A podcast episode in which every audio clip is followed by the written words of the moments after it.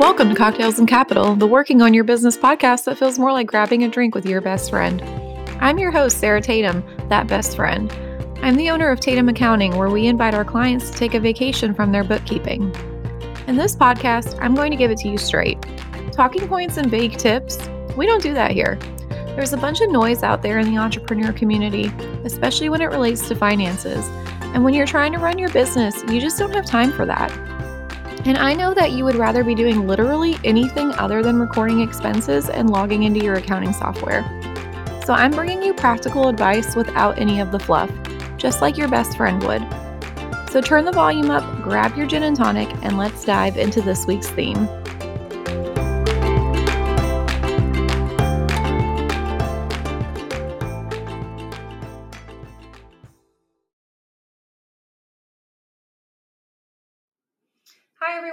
Welcome to episode 10 of Cocktails and Capital. I hope you're having a wonderful last week of August.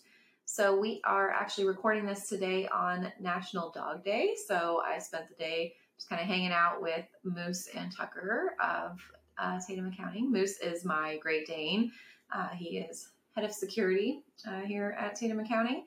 And then Tucker is actually a Schipperke, little uh, lesser known dog breed. Um, and Tucker is actually our COO and head of tax practice, in case you didn't know. Um, yes, crazy dog mom here. Um, but I spent the day just kind of giving them extra love and cuddles, and we went on a nice long walk this morning. Um, and they are over on my Instagram all the time at Tatum Accounting on Instagram. If you ever want to get a glimpse of Tucker and Moose, uh, just kind of running the show over here but yeah, so happy National Dog Day, belated if you're listening to this uh, on time, to all of the dogs out there who listen to Cocktails and Capital. Um, so today we are going to get into some of the ways that my product-based business listeners can get um, into some cost savings when you're selling online. So what we're going to do is we're going to go over some of the costs you can expect when selling products online. Um, and then we're going to go over the difference between that wonderful chart of accounts line item called cost of goods sold and then your other expenses and why we don't want to class the two um, incorrectly, and then how we're going to save our costs while selling online. So let's just dive right in here. Uh, there are so many, so many costs that you can incur when you're selling products online. So the biggest expense is going to be hosting your products, right? That's how we get our name out there. That's how we get our products out there. That's how we get seen, how we get customers, how we process our transactions. That's the bread and butter of the business, right? So those are going to be our platform fees and a lot of times our merchant transaction fees. And so when we think of this, we're going to think about things like Shopify, Etsy, uh, PayPal, Square, spousely, if you're a military spouse or first responder spouse, um, Amazon Web Store, things like that are all these places that are going to host your platform and cost you money on the platform side. The other side, the flip side of that is if you're going to self-host a online store. So you're going to incur the cost of your website, which could be annual, it could be monthly. You're going to have your domain name cost, and then you're going to run into all those wonderful uh, shiny app costs. Um, I like to call it shiny app syndrome instead of shiny object syndrome um, because I run into shiny app syndrome all the time. Um, so, anytime I can find an app that will help me do even the smallest thing, that will take the smallest thing off my plate, I will add its cart and I will pay the fee for it. Um, so, with that, you'll find things like CommentSold is a huge one. Um, that will get you another app cost. That's also a platform that could add an additional fee. Um, live chat apps where you know someone, someone quote unquote, will be there right away when a customer enters your website and we'll have a chat box pop up and it will be you quote unquote there to live chat with them immediately, help them through their transaction, help them pick a product, etc., etc. And then there's also apps like um, AI technology that will help upsell while someone is shopping on your website. And so there's all kinds of shiny apps that can magically make you spend way more money than you ever intended to and drop that net income lower than you ever intended it on being. Another huge cost that you might run into when you're selling online is going to be your sourcing fees or your materials cost. And what is all wrapped into that is not just the cost of your raw inventory, which could be so many things. If you're, if you're making clay jewelry, a lot of your costs could be in the form of your actual clay, it could be your stamps, it could be your um, metal pieces for the earring backs, for dangly earrings, for necklaces. Um, but then you also have the actual fees for sourcing. So you have your shipping costs from your manufacturer of the clay. Um, you have the sales tax that you're paying to those manufacturers. You, could have any fees that those sourcers are charging you. You could have third party merchant fees if you're using third parties to source your items for you. Um, so, those are all fees that are going to be associated with the actual sourcing of your inventory and that product that you're making. And that's all going to affect the bottom line of your product. Then we go into the shipping of your product. So, we all know that you can expect to incur shipping costs when you're selling products online when you have remote buyers, you're going to have to ship the product to them. There are so many shipping options out there for remote sellers from Shippo to Pirate Ship. Um, you can choose from so many. You can go straight to the post office and to UPS. That's going to be your more expensive options. Um, but there are so many options out there for shipping as a seller. And at the same time, when you're looking at who you're going to ship through, you also have to think about your labels, your label maker, label printer. You have to think about the ink for that printer um, and all those costs that go into the actual shipping of those packages. And that leads me into the next cost, which is your packaging. I've talked about before kind of the costs that can go into packaging of materials. You can make packaging as least expensive as you'd like, or you can spend so much money on packaging. Um, it will depend on so many different factors, like the experience that you want to provide to your customers, um, how you would want to have an item packaged and shipped to you, what your brand is like, what you want your brand to be like in the future. So many, so many things. What your revenue looks like, what you can afford for packaging, if you want it to be sustainable. Um, there's so many factors that go into packaging, but packaging can range in cost completely. Um, and, and packaging gets more expensive in the fewer, like the less bulk quantity that you buy. So the more you buy in bulk for packaging, the cheaper it gets. But when you have fewer sales, the issue becomes that you have so much bulk packaging laying around, but you have you don't have enough sales to use up all the packaging that you have sitting here in your okay the next thing we have to think about yes i know there's even more costs. There's we're going through at least like five or six more. Um, like i said there's there's a ton of costs when you're a product-based business. Um, so the next thing that we're going to look at is going to be returns and refunds. Um, i know that returns and refunds don't necessarily seem like they're an expense that you have to think about, but they are a negative on your income statement and they are something that you need to allocate funds for to hit your hit your revenue essentially. Um, and it is something that you will incur when you're selling online. People will be unhappy with the product that they've received, or there will be an issue in shipping. Sometimes things get lost in the postal service a dollar amount in your budget when you're selling online just needs to be allocated for returns and refunds.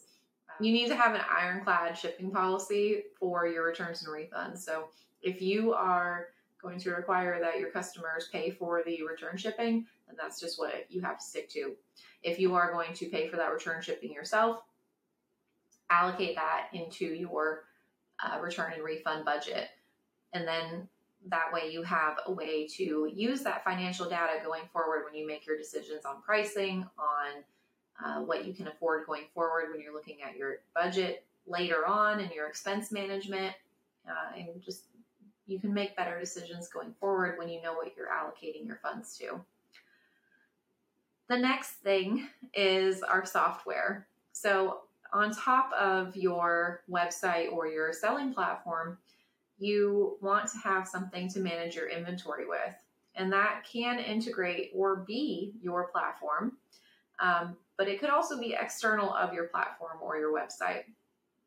So, you want to look at things like inventory management, you want to look at a customer relationship management software. Again, that can integrate or be your platform, but sometimes the platform that you're using or the website that you're using might not be adequate enough to manage your customer relationships. And you'll want something that will pull the customer data from where they're buying from and turn it into more manageable customer relationship data. And then, last but certainly not least important, is your bookkeeping software. So, we all know I'm not going to get too far into it, um, but that is going to be a big one that you're, it is the cost that you're going to incur, but you do want to keep those records and make sure they're up to date so we can make these decisions going forward. And then finally, the top four, probably most important ones for you, are going to be permits for the different states that you're selling in, depending on your sales volume. And what I mean by permits are going to be business licenses, sales tax permits, depending if you've met sales tax nexus in those states. That is a huge topic with so much detail to it um, that we really don't have time to get into on this episode. That is probably a whole episode on its own. If you would like an episode on sales tax nexus, uh, I'd be happy to try to explain it to you. And business license permits, again, if you've met sales tax nexus for any state where you'll have to pay sales tax, you would have to register as a business in those states. But also for the state that you are already doing business in, you will have to register as a business and pay their licensing fee. Storage costs, if you have inventory that you are holding on to that is waiting to be shipped, waiting to be purchased, you'll have to have storage for that inventory. And if it's not in your home or um, in a space that is free, you'll have to pay to store it somewhere. Insurance to cover that inventory in case something happens to it. We want to make sure that we have insurance coverage on that inventory. If you are storing it in your home, make sure that your homeowner's insurance is aware of that and that it is covered under your homeowner's insurance policy because it might not be. So that is definitely something to look into. Make sure you check into that. And last but certainly not least important at all in the eyes of the government is our taxes, our tax expense. When you're selling online, you have to make sure that you're tracking your sales tax accurately, you're tracking your income tax for estimated tax payments. And those two are so, so, so important and are affected by things like your net income if you're in a loss, if you're in a profit. Um, and then your sales tax is affected by what state you're selling to. You have to track how much money you've sold to each state and so many, so many things. So, all of those 11 points um, are really good costs to keep an eye on when selling your products online. So, quick recap we got platform fees, uh, self hosting of your platform, which would just be your website fees, sourcing fees, including your cost of goods sold, your raw inventory fees, shipping, uh, refunds and returns, packaging costs, software costs, permits, storage, insurance, and taxes. So you're probably sitting here thinking to yourself, well, Sarah, you just said that all of those costs affect me selling products online, right? So all of those costs are going to affect my product, my bottom line. So they're all going to go into cost of goods sold, right? No, wrong, incorrect. They're not going to cost of goods sold. Some of them are, some of them are not. So, real quick, let's just talk about the difference between cost of goods sold and your ordinary general administrative expenses. Cost of goods sold is only the costs that are directly associated with manufacturing or creating the product that you are selling. Um, your general ordinary admin expenses, typically called your general and admin expenses, um, is all other costs included when running your business. When you think about the expenses that I just mentioned and everything that I talked about, the ones that stick out like a sore thumb that do not belong in cost of goods sold would be your insurance, your storage costs, software, and your platform fees. All of those are going to be general and administrative costs. They're going to be overhead costs. They will they will affect your bottom line, but they're not going to go into your cost of goods sold. They're not directly affecting the cost of your product. So, what's going to go into that cost of goods sold? What's going to go into that cost of goods sold is your sourcing fees, your inventory costs, your your the clay that you're buying to make those clay earrings or the soy you're buying to make your soy wax candles, the coffee beans you're buying to make your cold brew coffee, the packaging materials you're buying to ship the product to your customers, the shipping costs that you're paying in order to ship product to your customers. Those are the costs that are going to go into cost of goods sold. And what happens with cost of goods sold is it gets put right underneath your revenue. And revenue minus cost of goods sold equals out to gross profit. So if you go into your QuickBooks account and you look at your income statement later today, after you listen to this podcast, you'll see that there is a revenue at the very top of your income statement, and then you have your cost of goods sold, and it will produce gross profit right underneath there. And then underneath all of that, you have all these other expenses. All those other expenses are your general, ordinary admin expenses. Then at the very bottom, you'll have your net income. And that is your cost of goods sold versus your ordinary admin expenses. So, all of that to say, the root of this episode, the title, why you came here. How are we going to save costs while we're selling online? so, are we going to decrease expenses or are we increasing prices? We can do both. We can do both. First, let's talk about decreasing expenses.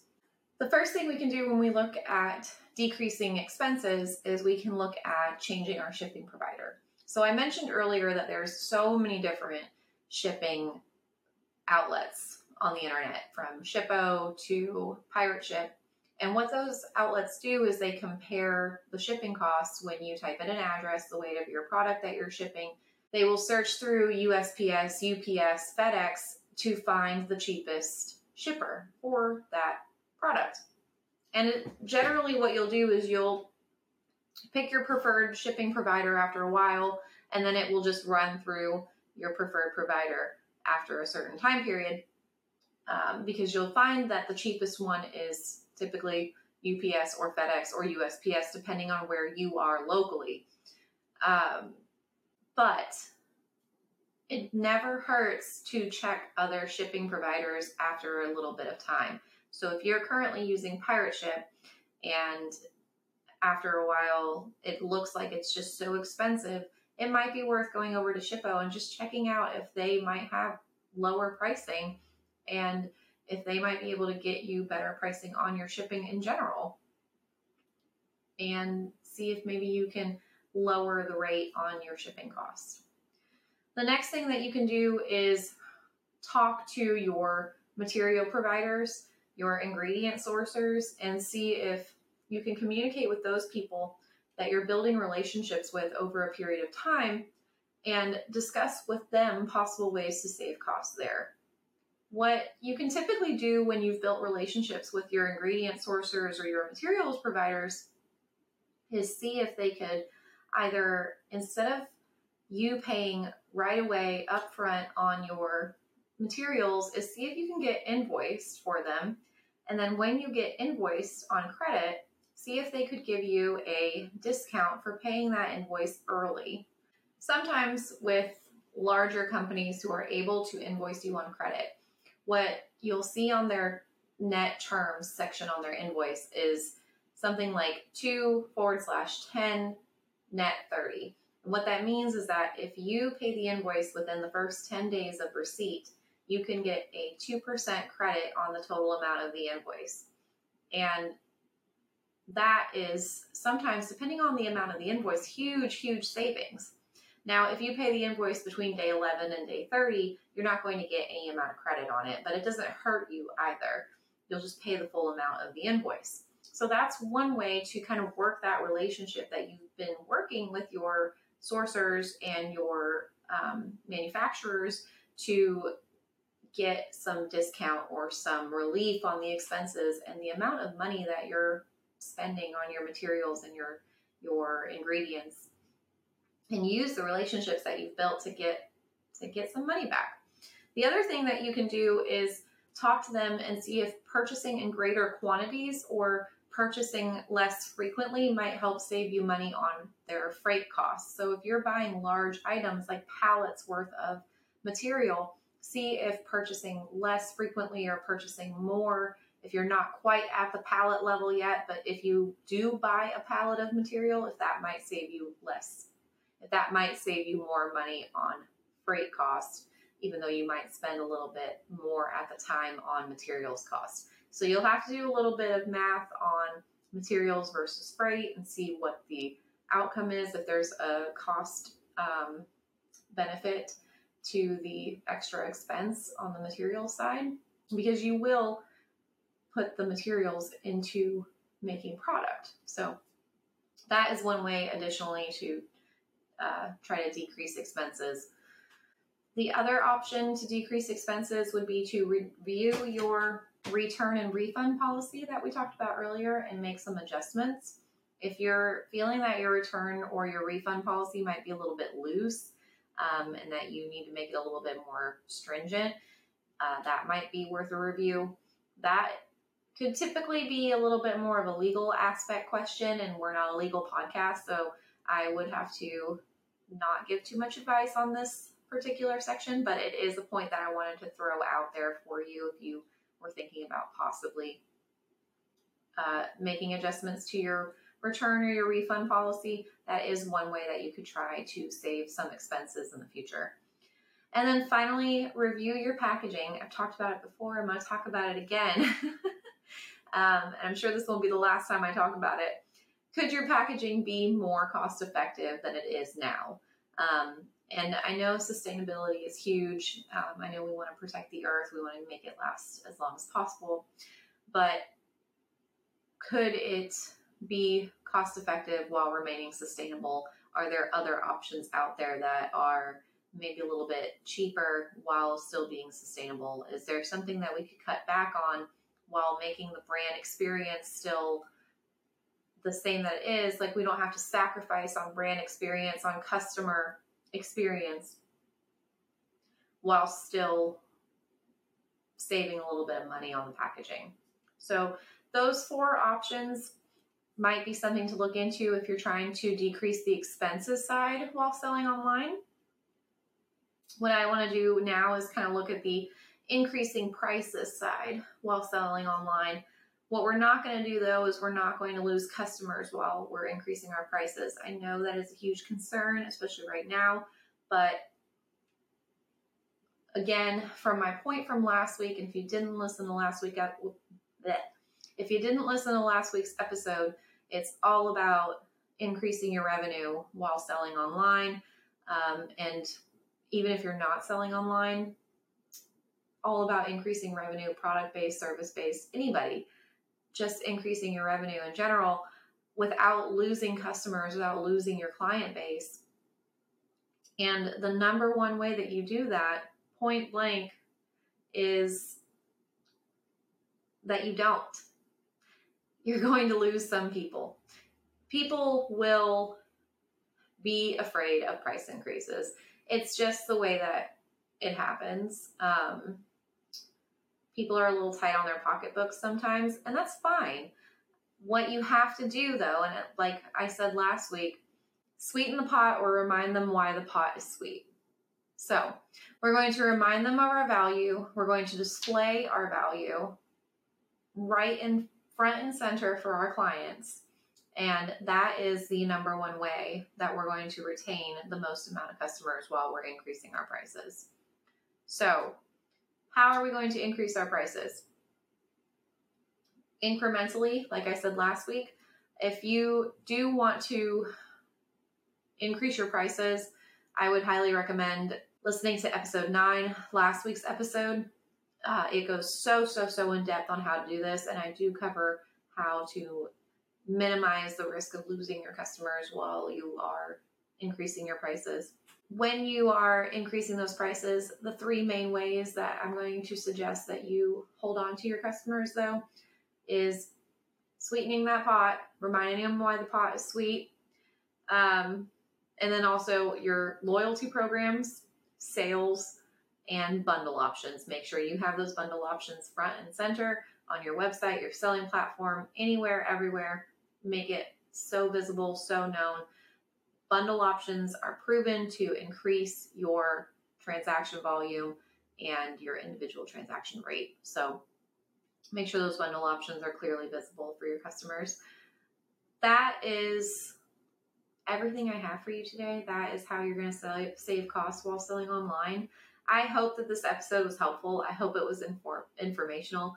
Um, if you guys have any questions, please reach out, uh, email, Instagram, however you would like to reach out to me. I am here for you. I am happy to answer your questions. And I hope you guys have a wonderful rest of your week. And I will see you here next Wednesday. Thanks.